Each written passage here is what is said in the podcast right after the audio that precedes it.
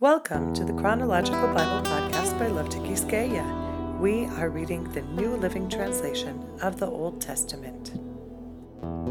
Week 29, Day 2. Ezekiel chapter 39. Son of man, prophesy against Gog. Give him this message from the sovereign Lord. I am your enemy, O Gog, ruler of the nations of Meshech and Tubal. I will turn you around and drive you toward the mountains of Israel, bringing you from the distant north. I will knock the bow from your left hand and the arrows from your right hand, and I will leave you helpless. You and your army and your allies will all die on the mountains. I will feed you to the vultures and wild animals. You will fall in the open fields, for I have spoken, says the sovereign Lord. And I will rain down fire on Magog and on all your allies who live safely on the coast. Then they will know that I am the Lord. In this way, I will make known my holy name among my people of Israel. I will not let anyone bring shame on it, and the nations too will know that I am the Lord, the Holy One of Israel. That day of judgment will come, says the sovereign Lord Everything will happen just as I have declared it. Then the people in the towns of Israel will go out and pick up your small and large shields, bows and arrows, javelins and spears, and they will use them for fuel. There will be enough to last them seven years. They won't need to cut wood from the fields or forests, for these weapons will give them all the fuel they need.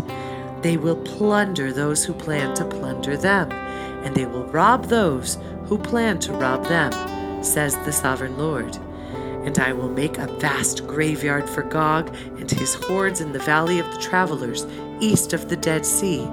It will block the way of those who travel there, and they will change the name of the place to the Valley of Gog's Hordes.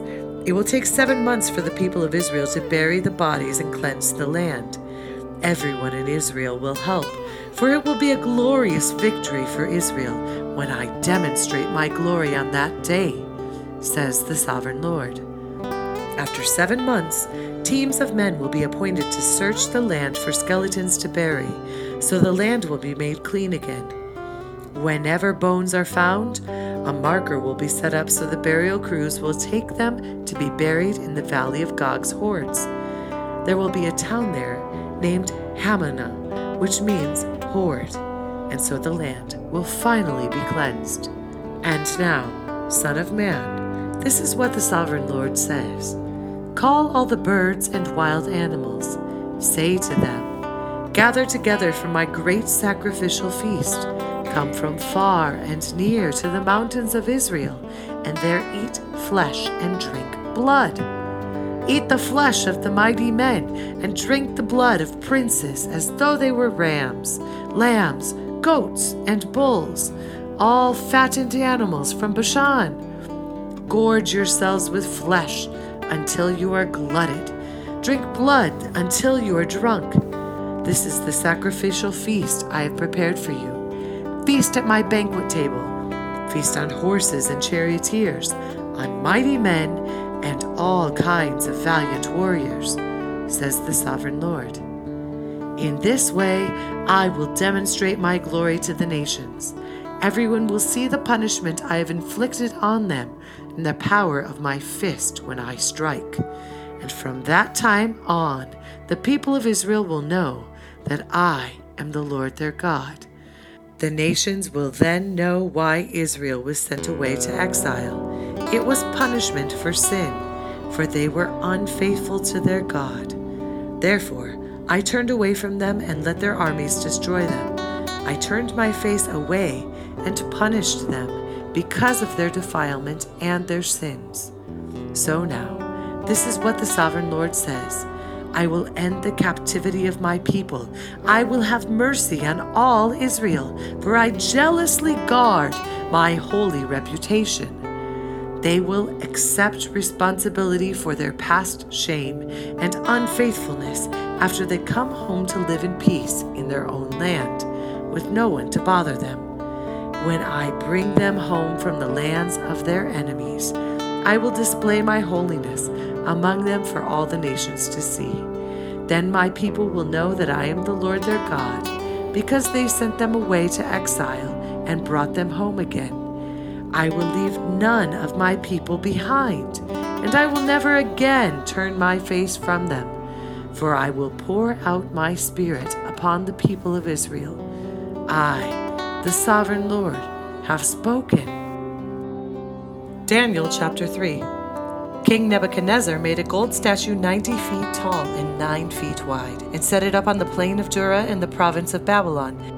Then he sent messages to the high officers, officials, governors, advisers, treasurers, judges, magistrates, and all the provincial officials to come to the dedication of the statue he had set up. So all these officials came and stood before the statue King Nebuchadnezzar had set up. Then a herald shouted out, People of all races and nations and languages, listen to the king's command. When you hear the sound of the horn, flute, zither, lyre, harp, pipes, and other musical instruments, bow to the ground to worship King Nebuchadnezzar's gold statue. Anyone who refuses to obey will immediately be thrown into a blazing furnace.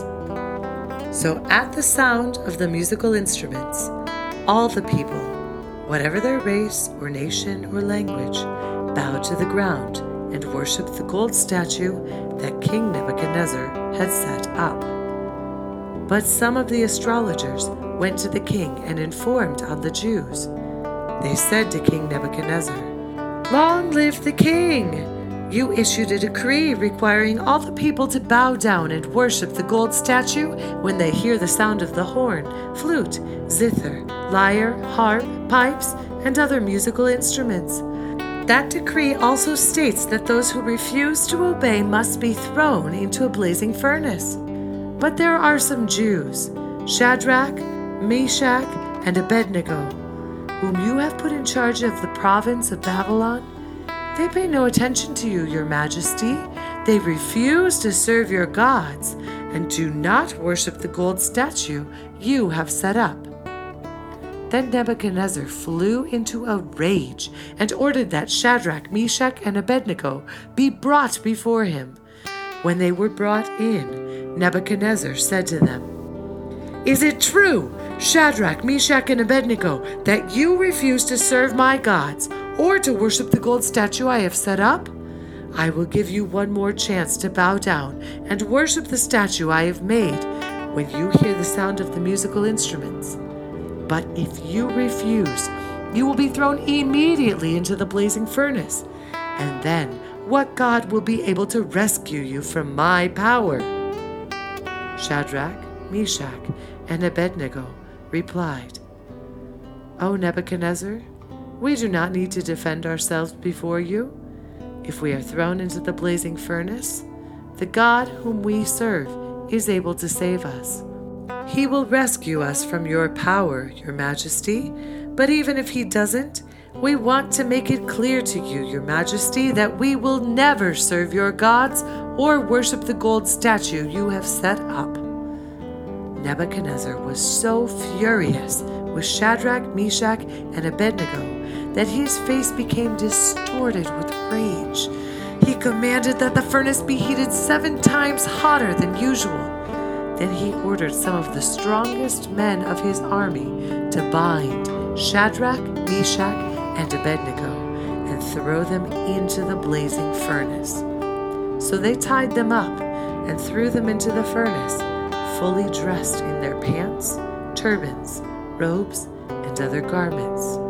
And because the king, in his anger, had demanded such hot fire in the furnace, the flames killed the soldiers as they threw the three men in. So Shadrach, Meshach, and Abednego, securely tied, fell into the roaring flames.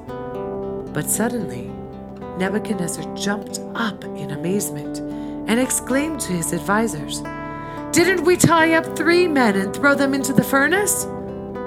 Yes, Your Majesty, we certainly did, they replied. Look, Nebuchadnezzar shouted, I see four men, unbound, walking around in the fire unharmed, and the fourth looks like a god. Then Nebuchadnezzar came as close as he could to the door of the flaming furnace and shouted, Shadrach, Meshach, and Abednego, servants of the Most High God, come out, come here. So Shadrach, Meshach, and Abednego stepped out of the fire. Then the high officers, officials, governors, and advisers crowded around them and saw that the fire had not touched them. Not a hair on their heads was singed, and their clothing was not scorched. They didn't even smell of smoke. Then Nebuchadnezzar said, Praise to the God of Shadrach, Meshach, and Abednego. He sent his angel to rescue his servants who trusted in him. They defied the king's command and were willing to die rather than serve or worship any god except their own God. Therefore, I make this decree if any people, whatever their race or nation or language, speak a word against the God of Shadrach, Meshach, and Abednego, they will be torn limb from limb, and their houses will be turned into heaps of rubble. There is no other God who can rescue like this. Then the king promoted Shadrach, Meshach, and Abednego to even higher positions in the province of Babylon. Ezekiel chapter 40. On April 28, during the 25th year of our captivity, 14 years after the fall of Jerusalem, the Lord took hold of me. In a vision from God, he took me to the land of Israel and set me down on a very high mountain. From there, I could see toward the south what appeared to be a city as he brought me nearer, I saw a man whose face shone like bronze standing beside a gateway entrance. He was holding in his hand a linen measuring cord and a measuring rod. He said to me, Son of man, watch and listen. Pay close attention to everything I show you. You have been brought here so I can show you many things. Then you will return to the people of Israel and tell them everything you have seen. I could see a wall completely surrounding the temple area. The man took a measuring rod that was ten and a half feet long and measured the wall, and the wall was ten and a half feet thick and ten and a half feet high. Then he went over to the eastern gateway. He climbed the steps and measured the threshold of the gateway. It was ten and a half feet front to back.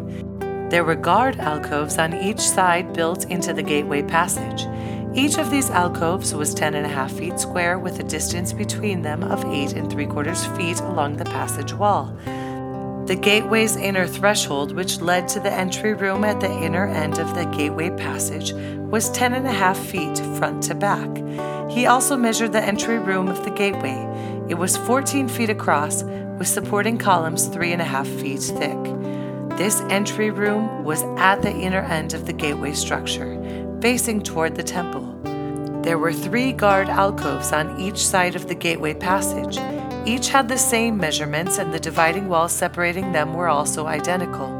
The man measured the gateway entrance, which was 17 and a half feet wide at the opening and 22 and three quarters feet wide in the gateway passage.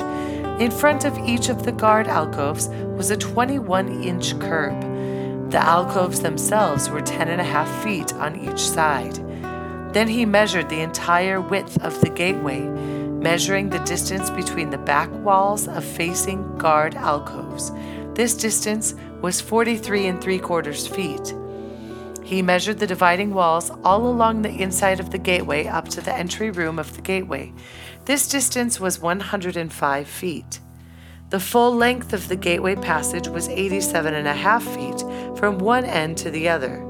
There were recessed windows that narrowed inward through the walls of the guard alcoves and their dividing walls. There were also windows in the entry room. The surfaces of the dividing walls were decorated with carved palm trees. Then the man brought me through the gateway into the outer courtyard of the temple.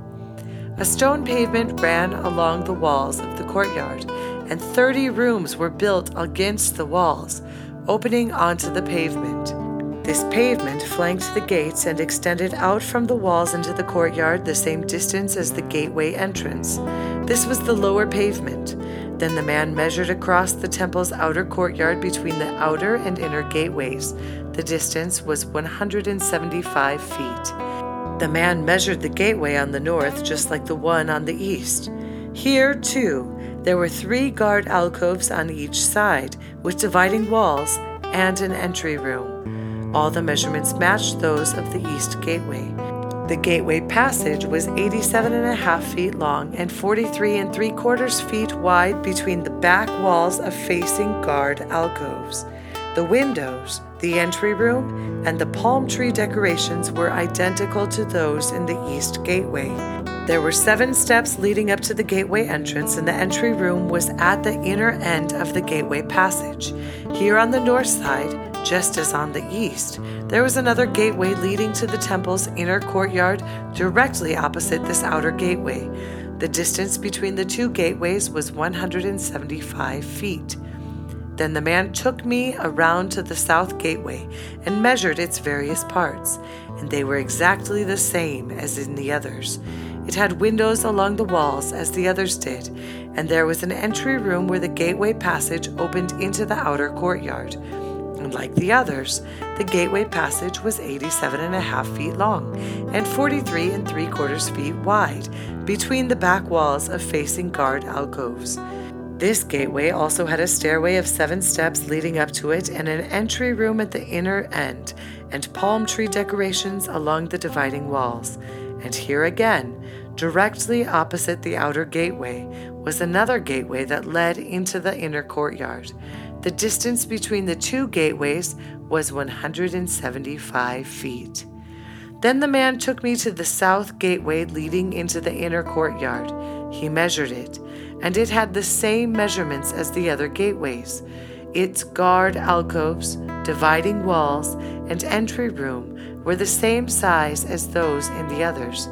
It also had windows along its walls and in the entry room, and like the others, the gateway passage was 87 and a half feet long and 43 and three quarters feet wide.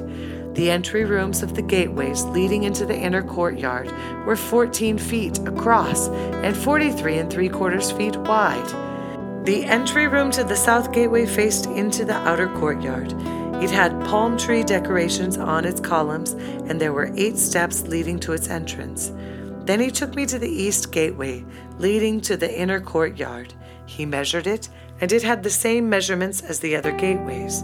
Its guard alcoves, dividing walls, and entry rooms were the same size as those of the others, and there were windows along the walls and in the entry room. The gateway passage measured 87 and a half feet long and 43 and three quarters feet wide. Its entry room faced into the outer courtyard. It had palm tree decorations on its columns, and there were eight steps leading to its entrance. Then he took me around to the north gateway, leading to the inner courtyard. He measured it, and it had the same measurements as the other gateways. The guard alcoves, dividing walls, and entry room of this gateway had the same measurements as in the others, and the same window arrangements. The gateway passage measured 87 and a half feet long and 43 and three quarters feet wide. Its entry room faced into the outer courtyard, and it had palm tree decorations on the columns. There were eight steps leading to its entrance. A door led from the entry room of one of the inner gateways into a side room where the meat for sacrifices was washed. On each side of this entry room were two tables, where the sacrificial animals were slaughtered for the burnt offerings, sin offerings, and guilt offerings. Outside the entry room on each side of the stairs going up to the north entrance were two more tables. So there were eight tables in all, four inside and four outside, where the sacrifices were cut up and prepared. There were also four tables of finished stone for preparation of the burnt offerings, each thirty-one and a half inches square and 21 inches high. On these tables were placed the butchering knives and other implements for slaughtering the sacrificial animals. There were hooks, each three inches long, fastened all around the foyer walls. The sacrificial meat was laid on the tables. Inside the inner courtyard were two rooms, one beside the north gateway facing south, and the other beside the south gateway facing north. And the man said to me, The room beside the north inner gate is for the priests who supervise the temple maintenance. The room beside the south inner gate is for the priests in charge of the altar the descendants of Zadok, for they alone of all the Levites may approach the Lord to minister to him. Then the man measured the inner courtyard, and it was square, 175 feet wide and 175 feet across. The altar stood in the courtyard in front of the temple. Then he brought me to the entry room of the temple. He measured the walls on either side of the opening to the entry room, and they were eight and three quarters feet thick. The entrance itself was 24 and a half feet wide, and the walls on each side of the entrance were an additional five and a quarter feet long. The entry room was 35 feet wide and 21 feet deep. There were 10 steps leading up to it, with a column on each side. Thank you for joining us on this journey through God's Word. Don't forget to subscribe to this podcast. You can also find the Chronological Bible Group on Facebook and Instagram to join us there as well and find more supplemental information. We look forward to being in the scriptures here together again tomorrow. God bless you.